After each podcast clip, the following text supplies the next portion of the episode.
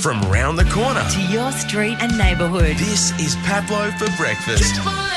Let's get some TV movie recommendations for the weekend. King of the Nerds, Adam Ross, back with us. Adam, good morning. Mm, good to be here, Pablo. Now, you were very excited last week. You went to the premiere of this, the new Spider Man, and it's the animated one out at the cinemas. Now, look, I am a absolute hardcore Spider-Man nerd. Um, I had a cardboard cutout of Tobey Maguire Spider-Man in my bedroom, um, which didn't help me with the ladies. oh, um, and look, I still, if I see the Spider-Man emblem or I see a Spider-Man product, I have to have it. Now, I had my backup about Spider-Man, um, this animated take at first. I was like, mm, I don't know about this. It's a big kitty. It looks. I didn't know about the animation style. It's kind of like this cel-shaded graffiti street art thing. And anyway, I was wrong, uh, and everyone else was right. And Spider-Man Into the Spider-Verse is up there with Sam Raimi's Spider-Man 2 as the best Spider-Man film. I will admit that, and it won an Oscar. So, um, so we're finally getting a sequel. It is just more of what was already great. I mean, it is this thing has already made like 250 million dollars. It's just an absolute sensation. It is a lot of movie, and I think with you know things that are ostensibly children's entertainment, you go like, look. How complex is this? And these movies are so complex. They're narratively, um, you know, they've got metaverses. They've got all these different incarnations. They've uh, got all this like canon stuff from the Spider-Man comics. Um, I mean, it's just an embarrassment of riches. I had to have my big my big boy brain cap on basically to deal with this kids movie. And i was like holy moly i'm a like 38 year old extreme spider-man fan and i need a handrail with this.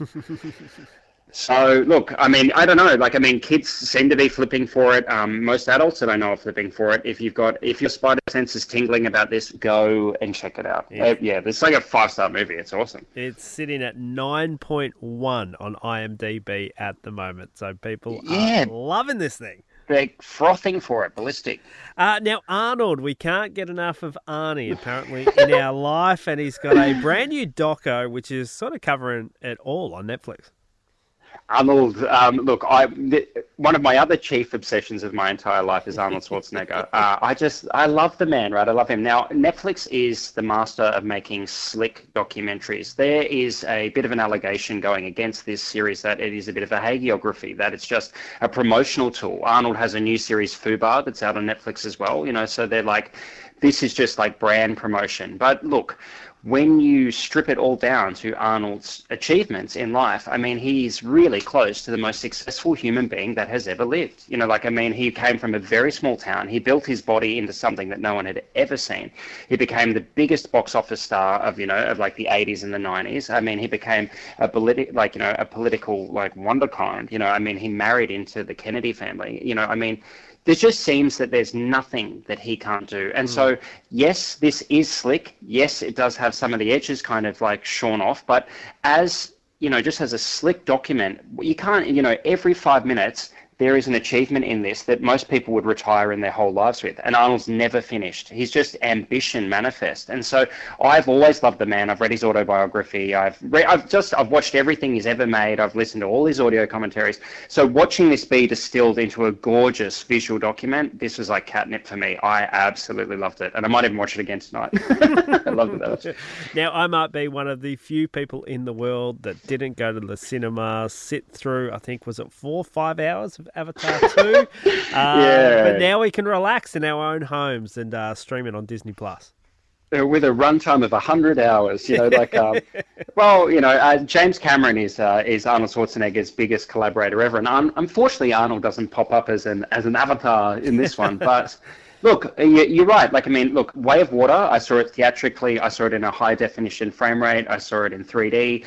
Uh, this movie is gorgeous no matter how, however you want to dice it. I know that you've got a sexy new TV there, Pablo, mm. so you mm. should test this out. I, I mean, should. like, Cameron Look, um, whether you think that it is Ferntree Gully or uh, Meets Dances with Wolves or whatever, these Avatar movies are the biggest movies that have ever been made, and there's something that is scratching the itch of the public there. I think that the ecological message that Cameron is sending is really nice. I think that as an action, you know, filmmaker, he is yet to be basically bested by anyone except maybe George Miller. And I just think that, you know, like you're getting an embarrassment of riches here. I, I think that these movies are, you know, really solid escapist fare. They've got amazing um, explorations of, you know, imagination. And, you know, I just think Pandora and all its you know all its life is kind of is cool. I've seen this three times. I'll probably see it a fourth, and I'm on board for number three, four, and five, which are headed our way. So if you want to be back, yeah, if you, you don't even have to leave the couch, and look, you can pause it, Pablo. Go and get a snack halfway through.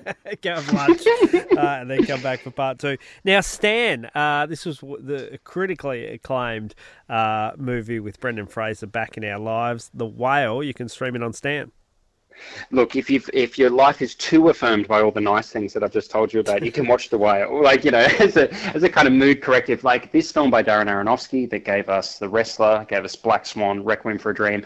Darren is obsessed with addiction. He's obsessed with human misery. And some people complained about this film. They were like, you know, they're like, this is not a you know a topic that we really should be turning into a film because these are real people that are experiencing these things and it's not entertainment. Now, I do think that this is something that should be explored through art. I think everything should be explored through art, and I think that it's handled with an enormous sensitivity. I think that Darren Aronofsky is trying to get to the root of why we hurt ourselves in any way, whether you're addicted to alcohol, food, drugs, whatever it is. You know, like um, a lot of us have faced struggles in our lives, and what is it that draws us to that? And I think that this humane exploration of this character Charlie here, who is eating himself effectively to death, uh, yeah, is is very humane and touching, confronting definitely. But you know, and once again uh, you know, Brendan Fraser won Best Actor at the Oscars, and that's always a good reason to check out, you know, a, a, film and a performance. And I think that, you know, The Whale is, it truly is polarizing, but I would always just say to everyone, why don't you watch it and then become part of the conversation? I really don't like that. I don't like when people are criticizing things and saying, and I go, well, when did you see it? And they go, I haven't. Mm-hmm. And I'm like, mm. okay. I'm like, you know, I, I, understand if the content might be too provocative for you, but if you want to be part of a, a actual robust conversation, experience the art and tell me what you think. Fight me on Facebook about it. Could not agree more. The feel good start to your day. This is Pablo for breakfast.